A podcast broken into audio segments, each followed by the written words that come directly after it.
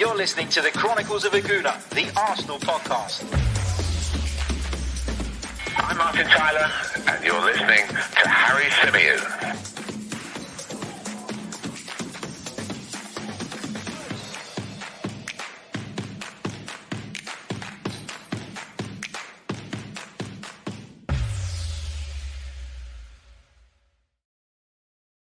Hello and welcome back to the Chronicles of a Gooner, the Arsenal podcast brought to you by the 90 Min Network. As ever, I'm your host, Harry Symeou, and we're going to be bringing you our tactical analysis of Arsenal 2, Crystal Palace 2. And as always, uh, there is plenty to get into. Disappointing result for the Gunners. I think a lot of us felt that after the last few weeks, we'd, we'd started to turn a corner results wise, that we were on a much more positive path. And we talked about the importance and the significance of Arsenal being able to take maximum points from the upcoming fixtures against Palace and against Villa. And we've already fallen at the first hurdle. So there's a lot of disappointment, there's a lot of frustration. And a lot of that stems from seeing a lot of the same issues. You know, for me, that's certainly the case anyway. And I can only speak for me, but it does feel like the problems that we're going to talk about today are problems that we see time and time again are problems that just you know follow us around everywhere we go and and that we can't shake and that is a big big worry. You know it's coming up to 2 years that Mikel Arteta will be in charge. In December it will be 2 years and I understand that this is a long term thing and I understand that there is a real need for change and reform and that doesn't always happen overnight but there comes a point where it's really, really difficult to defend the process when we are constantly seeing dull football, when we are constantly struggling to create good opportunities, when we're constantly getting it wrong tactically against people and managers and clubs who you would perceive to be inferior to us.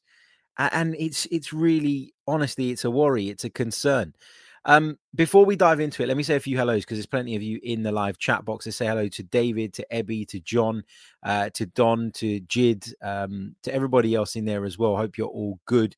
Um, I can see we've got a few dislikes on the video already. We had 15 dislikes before it even started. My God, I must have pissed some people off uh, in the last few days. But uh, thank you to those ha- who have hit the like button. Uh, it is very, very much appreciated. Um, and uh, and let's get into this tactical analysis then. So we talked about some of the points briefly on the reaction show last night, but as I said, I always want to watch the game back again. I always want to sort of draw some better conclusions, I guess, or more accurate conclusions once I've had time to watch the game back, assess it, understand exactly what went on, and almost take the emotion out of it. Because I feel like when you're in the stadium or when you're um, you know, when you're in the stadium or when you've just finished watching the game, your reaction will be overblown, whether that be positive or negative. You win a game, you're the best team in the world. You lose a game, you're the worst team in the world. That's how it feels. And that's why I'm always very keen to make sure that while we'll be putting out those post match reaction shows, which I know a lot of you enjoy, and thank you uh, for your support of those, we will continue to do this tactical analysis or tactical breakdown, whatever you want to call it, the following day, where we do look at some of the ins and outs of the game in a little bit more detail and with a little bit of a cooler, calmer head. If I said that I woke up this morning not feeling disappointed and frustrated, I'd be lying. You know, I, I am. And not even because of, you know, it's, it, but it, put it this way, it's not even that deep for me it is simply that we missed an opportunity to really make a point and really start to get ourselves back on the right track eh, results wise. And I talked at the start of the season when we lost to City and when we lost to Chelsea about the fact that our season would not be defined by those fixtures. Those are teams that, in my opinion, are much superior to us, teams that are much stronger than us, and teams that, quite frankly, we don't have any right to beat. But our season will be defined by games against the likes of Crystal Palace, against Aston Villa, who are to come to the Emirates on Friday night. And therefore, it becomes imperative that Arsenal pick up points in those games, and especially at home, pick up maximum points. And we fail to do that. So there is an overriding feeling of disappointment. There is a frustration because of some of the issues that we've seen. The fact that we keep seeing them week in, week out has to be a concern. a lot of it is on Mikel Arteta, and we're going to come on to the tactical side of it and what exactly uh, it lays at his door. Uh, we're also going to talk about some of the individual players, though, as well, because there were some issues there as well, and there were some moments that obviously led to to our downfall that were caused by individual mistakes. And individual mistakes is something that, as a manager, I said it last night. You know, to a degree you're responsible for because if someone's a repeat offender and you're constantly picking them, then you obviously have a part in that. But ultimately, it's not something that you will legislate for when producing your game plan, when laying out instructions to your teammates. You don't, I'm sure these managers don't sit there on the training ground on a Friday and say, in the event that Thomas Partey gets dispossessed in the midfield, um, or in the event that Sambi Lokonga gets dispossessed in the center of midfield, this is what needs to happen. It's something you don't legislate for. And unfortunately, it's something that we keep suffering from. And I don't really know what the solution is, barring changing all these players, which we've done a lot of in the last couple of years. What is the solution to that? Is it a mentality thing? Are these players switching off? Is it lapses in concentration? Is it because their fitness levels are not where they need to be? Because I know from playing football to a relatively high standard when I was younger that when you're tired, your decision making is affected. That you will choose the sloppy route sometimes, that your touch will be that little bit heavy that puts you in a bit of trouble, that your reactions just slow down. So is it fitness? I, I, I don't know. There's so many things it could be, so many factors, so many variables, which is why it's so difficult to pinpoint exactly what the problem is. But let's talk about the team that Mikel Arteta picked. And I think we, you know, we all agree that the back four and the goalkeeper pick themselves now. You know, and, and we all agree that Pierre Emerick Aubameyang is the first choice striker at the moment in Arteta's eyes. Anyway, we'll come on to talk about whether he should be in a bit. I think we all thought that um, that Thomas Partey was going to play. We don't really have much choice now that Granit Xhaka's out, and, and, there are people that wouldn't even hear of dropping Thomas Partey. But Thomas Partey's been poor a lot of the time in an Arsenal shirt, or at least average. And we didn't bring him in to be average. We brought him in to come in and transform our midfield. I remember at the time we signed him, one of the words that was constantly used to describe Thomas Partey was he is a transformative midfield player. And I think there were flashes at the beginning of his Arsenal career that showed that he could be that man. And I still think he could be. You know, this is not me digging Thomas Partey's talent out because there's lots of talent. It's not even me questioning his commitment. It's me questioning the way he is being deployed at this moment in time. And it's simply wrong. Simply wrong. He was a colossus against Tottenham when he played alongside Granit Xhaka. And I hope now that a lot of you that give me stick and criticism, um, you know, constantly because of my maybe backing of Granit Xhaka or or feeling that he is still the best option to play alongside Partey. I hope now that you're starting to see and understand what it is that he brings to the team, the positional discipline, the awareness of what's going on around him, the the physicality. You know, he's not the most mobile player, but he's certainly a big lad. He doesn't get pushed around. He doesn't shy away from challenges.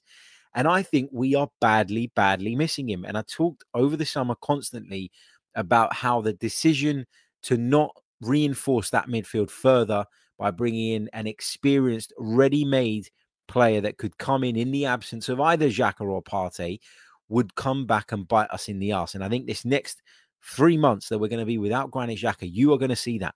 You really are going to see what a big difference it makes when he's not in our side because he's nowhere near as bad as people make him out to be.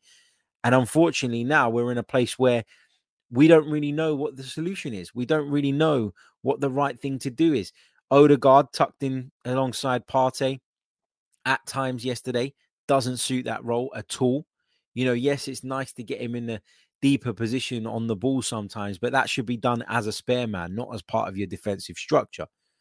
You know, we talk about Maitland Niles. I don't think he's ever done enough to suggest that he should be starting in Arsenal's centre midfield. I don't think Mohamed Elneny is good enough. And so we have left ourselves short. And there's no, you know, there's no explanation for that. You know, there's no justification. We spent a lot of money in the summer.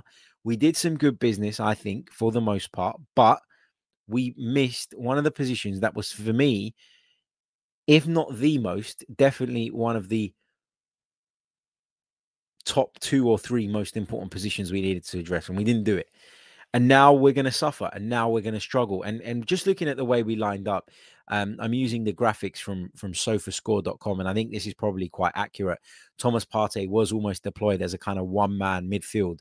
Um, with Odegaard Smith Rowe playing in slightly more advanced roles, Bukayo Saka operating from the left, Pepe from the right, and um, and Pierre Emerick Aubameyang through the middle. And it worked at Burnley to a degree, but it worked at Burnley not because we played incredibly well, but just because I thought we defended quite well Uh, in terms of as a back four, and we managed to get over the line having scored our goal. Uh, it was a brilliant individual goal from Martin Odegaard, and we pushed on and we capitalized on it, and we made sure that we didn't do anything silly, didn't concede, and we came away with the points. But Partey in that role it worked that day, and it worked that day. Why? Because Burnley play with a flat four in midfield, which means they have two central midfielders. And when you've got two central midfielders to contend with, somebody like Partey can quite often do that. But also, he had support from people dropping deeper and playing alongside him. The reason this is so different, or the reason that the Crystal Palace game was so different, is because they play with a three man midfield. And I mentioned it on the show last night. If you cast your minds back to the preview show that I done where I picked my lineup, I said clearly that you cannot put Martin Odegaard and Emil Smith Rowe in there alongside Thomas Partey if they are going to play with Luka Milivojevic, James McArthur, and Conor Gallagher. That midfield is far too mobile. It's far too physical. It's far too experienced. It's far too competent to leave Thomas Partey completely outnumbered in the middle of the pitch. And for large periods of the game yesterday, he was overrun. For large periods of the game yesterday, he struggled. For large periods of the game, he was constantly under pressure because he was swarmed by Palace players and he gave the ball away sloppily, just like he did for the goal. And we'll talk about that goal now because that was the catalyst for Crystal Palace's, you know, believing in that they could come back and, and believing in that, you know, they could get a result out of this. But let's be honest, Crystal Palace grew into this game from pretty early on. Crystal Palace were in this game after 15 minutes. They started uh, poorly. Arsenal started well. We had them rocked. We had them up against the ropes. We had them playing on the back foot. We were pressing aggressively. We were doing everything right. But the minute they got a bit of a foothold in the game, and listen, it's the Premier League. You're not playing against pub teams. You will have times in every single game where you're not completely on top, where you're not completely dominant. That's just the nature of this league. It is that good. It is that strong. But it's important that when those periods come, first of all, you limit how long they go on for. And second of all, you recognize what your problems are. And to be fair to Mikel Arteta, to be fair to him, he did spot at halftime that we were getting overrun in the midfield. And he made the change. He took Bukayo Saka. I think that's probably partly due to the knock he picked up as well. Um, you know, um, you know, that's partly due to the, the, the knock he picked up as well.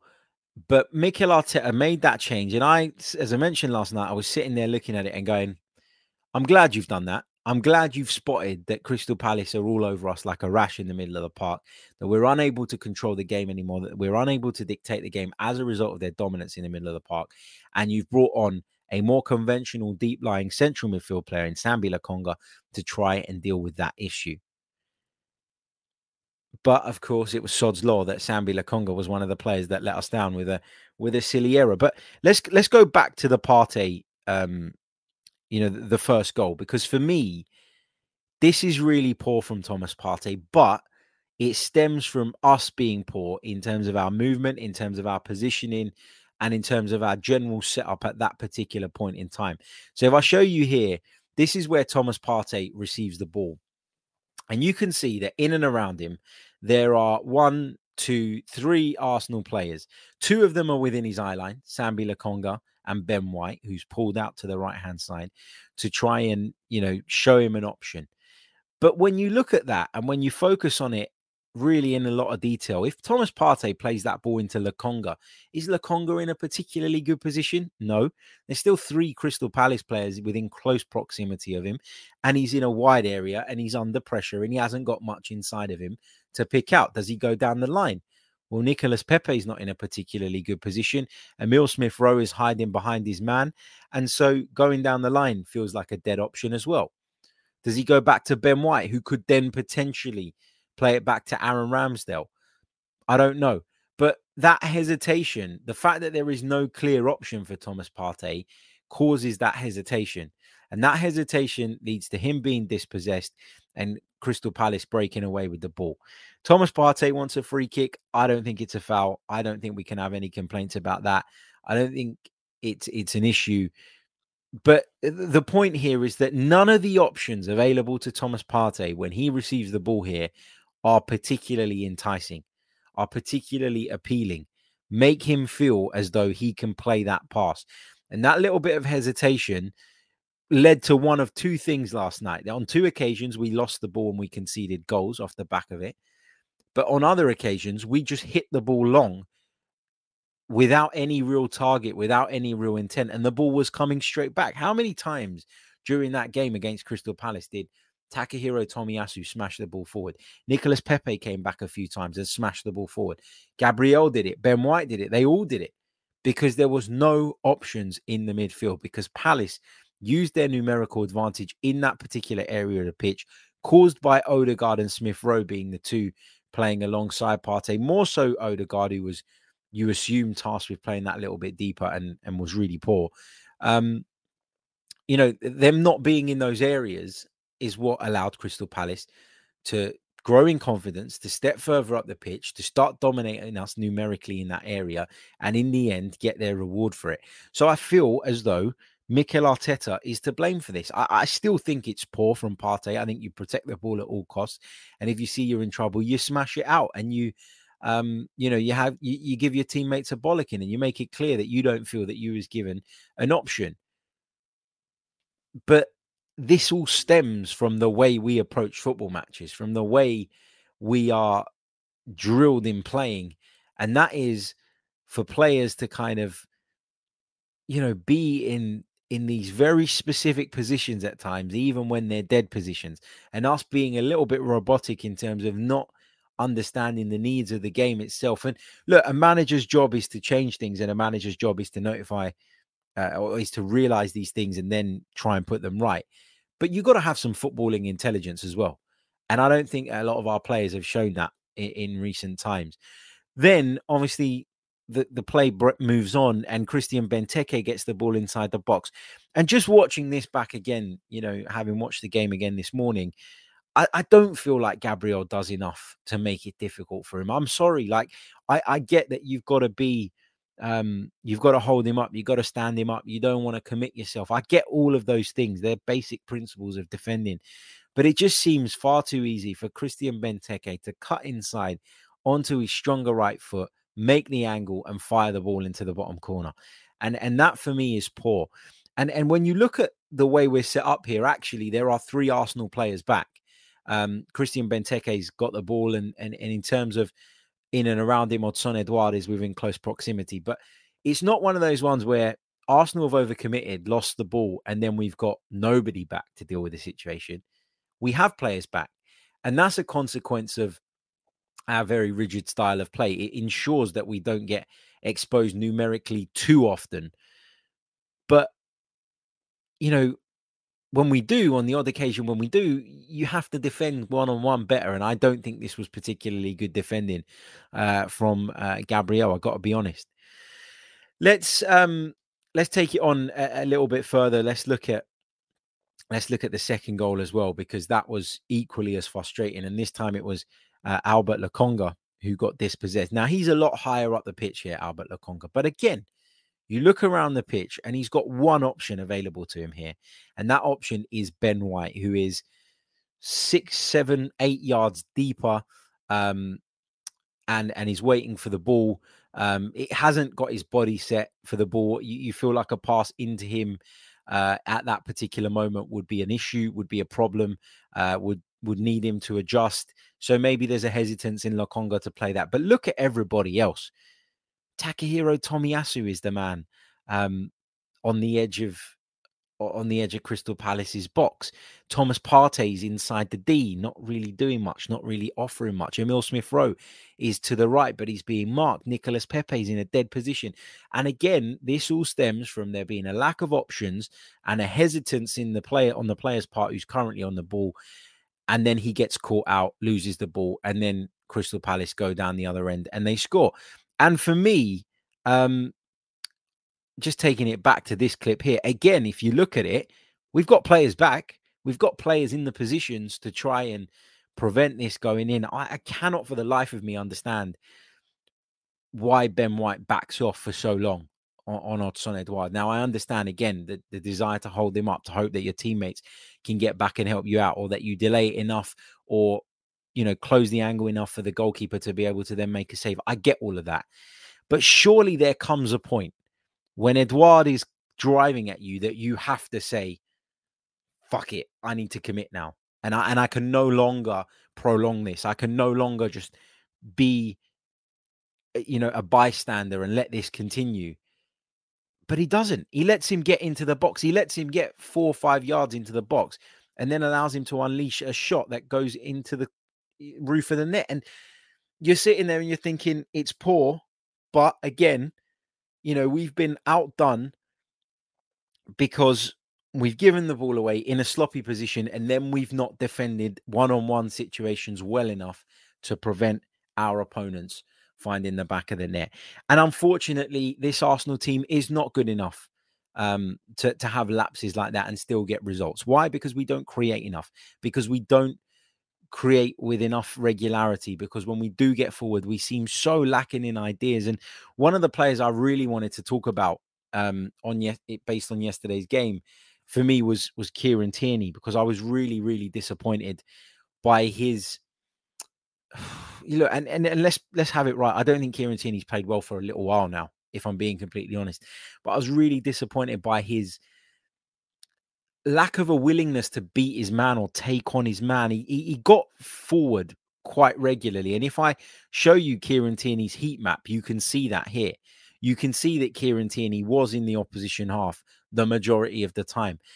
But Kieran Tierney normally goes that little bit extra and makes that run beyond his man or, or has the confidence to take on that player and try and get to the byline and maybe pull the ball back or put a cross in or, or make something happen. And there was this reluctance to do that from Kieran Tierney yesterday. Now, I don't know what the reason was, but he always seemed to want to take that touch, bring the ball back inside, which is where Crystal Palace want you to be. Uh, but it's where they've got plenty of bodies and play the ball back to his centre back colleague, infield to a midfielder who dropped into a really deep position. It was just very unambitious from Kieran Tierney. He wasn't the only player, but the reason I highlight Kieran Tierney is because he's normally someone that's so important in our build up. He's normally someone that plays such a big part in the way we attack. In fact, we've talked time and time again about how we're over reliant on Kieran Tierney's ability to get forward. And that completely evaded us last night. And it was a big, big issue. I think tactically there were a few things. As I say, I think that Mikel got it or, or was right to um, you know, to make that change in terms of um of the midfield. He wasn't to know that Lokonga was going to be one of the players to give the ball away. I told you guys before the game I'd have started that way because I feared that Crystal Palace would overrun us in the middle of the park, and they did. It came true. Um, we reacted to it at halftime, and to be fair, at halftime we were leading the game by a goal to nil. So you can't. I don't think you can really stick the knife in about that. But I think that it's it's just look, it's another clear indication of how much we're going to miss Granit Xhaka, and people don't want to accept that tough. You know, it's fact. It is fact that we are missing a player who sits in that deeper position, who has the tactical discipline that Granit Xhaka does, and then allows Thomas Partey to play his game. Now, remember, it's not just about Xhaka being in the team; it's about Partey being at a higher level, and Partey is at a higher level when he's alongside Granit Xhaka and then we're getting the best of both worlds. Partey having to overcompensate for midfielders or lack of around him is going to ruin him. It's he's going to overexert himself. He's going to get injured. He's going to struggle for fitness, and he's going to look like a pretty bang average player, which is unfair because he's not. So for me, there are just you know, I, I wondered how, when we heard the news about Granit Xhaka's injury, how we would cope, how we would look to move forward um, for that period of time that we're going to be without him. And I said that there were a number of options. I think what is abundantly clear is that the option of putting um, Odegaard in that deeper position is not a viable or sustainable one, and it's not one we should be considering. I'd rather he picks Lokonga every single week. He's a young player. I know he's going to make mistakes. I know he's going to make errors. Pick him every week. Let him develop. Let him learn. Give us that extra stability and structure that the 4 2 3 1 system gives us overall and build on that. Instead, we're pissing around with it week in, week out. We're doing different things week in, week out. We didn't get anything from our fullbacks last night in terms of attacking output, not from either of them, which made it difficult. We didn't get, you know, and, and people have slagged off Nicolas Pepe, and I, I didn't think he was particularly good last night. I got to be honest, but it's very difficult as a winger to make things happen when you are so heavily marked, when you're playing against the side who have clearly identified you as a bit of a a danger man and have done a bit of a number on you. And as the game went on, Palace sunk deeper and deeper, and there wasn't space for either of the wingers to run in behind. And with the absence of those overlapping runs from the wing backs or a midfielder who was getting close to them, trying to make things happen and combining with them, I felt that we just looked really, really toothless.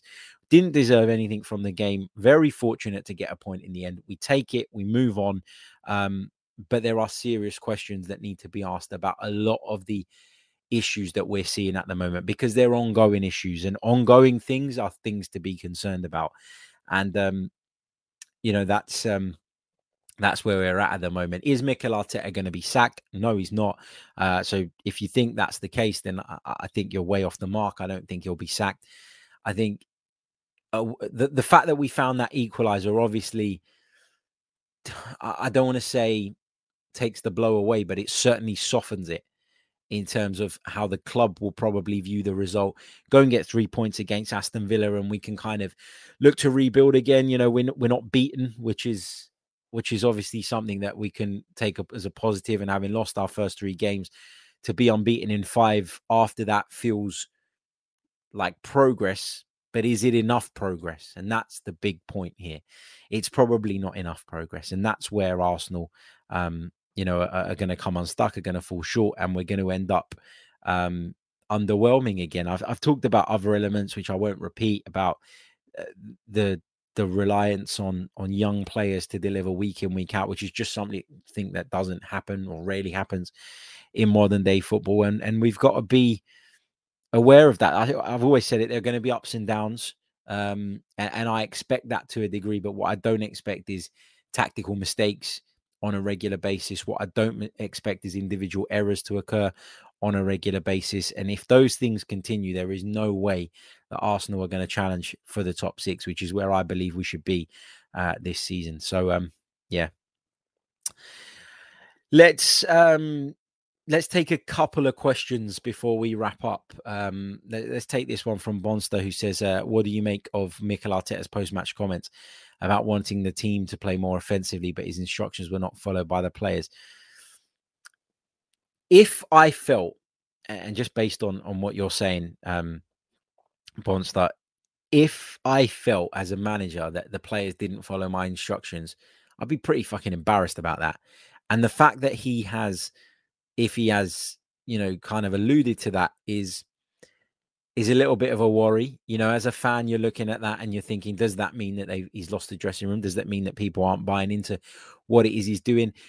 I don't really think that he's lost the dressing room because I think the fact that we did fight back was an indicator that we did kind of at least try, um, or, or, that it wasn't due to a lack of effort and it was more down to a lack of quality and a, and a lack of of sort of um, competence in, in a tactical perspective. So I don't know, man. I, I, think it's really easy for a manager to say they didn't carry out my instructions. Why were they not able to carry out your instructions, though?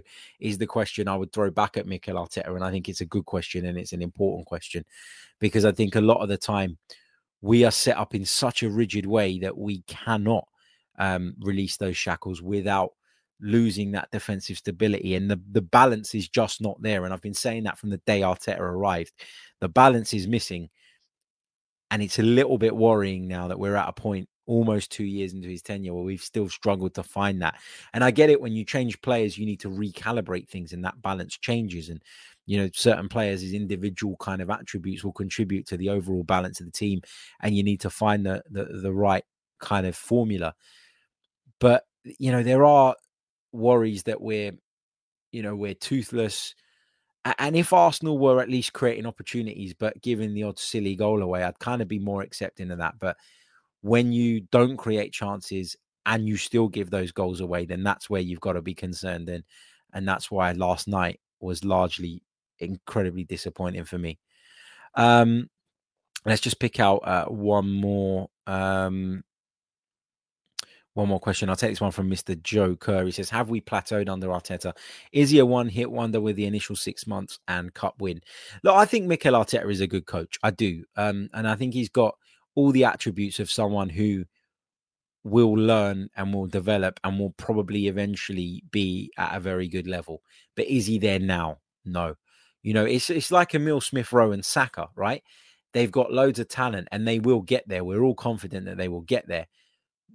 But can they be relied upon now? Are they at the level in which at which a Manchester United or a Manchester City or a Liverpool or a Chelsea would rely on them every week? No, they're not.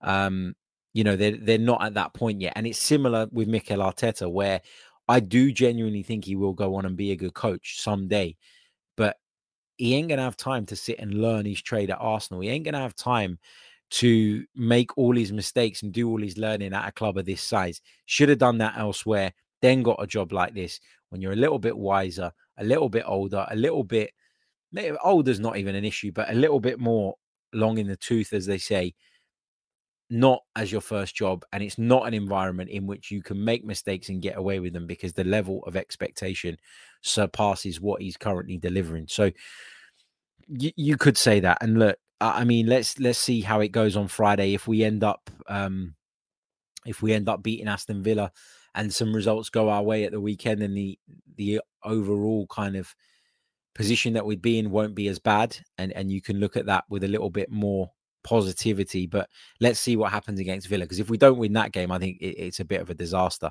Uh, I talked about the need to win both.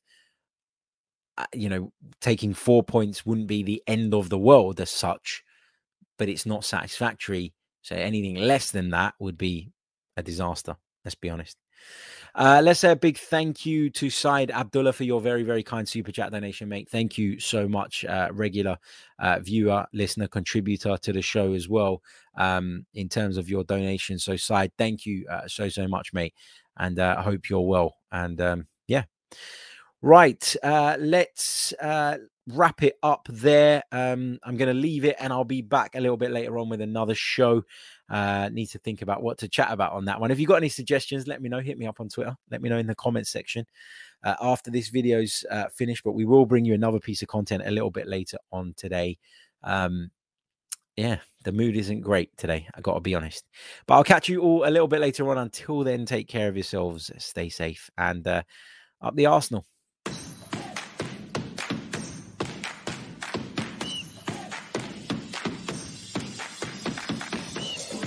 Listening to the Chronicles of a Gooner, the Arsenal podcast. I'm Martin Tyler, and you're listening to Harry Symeou.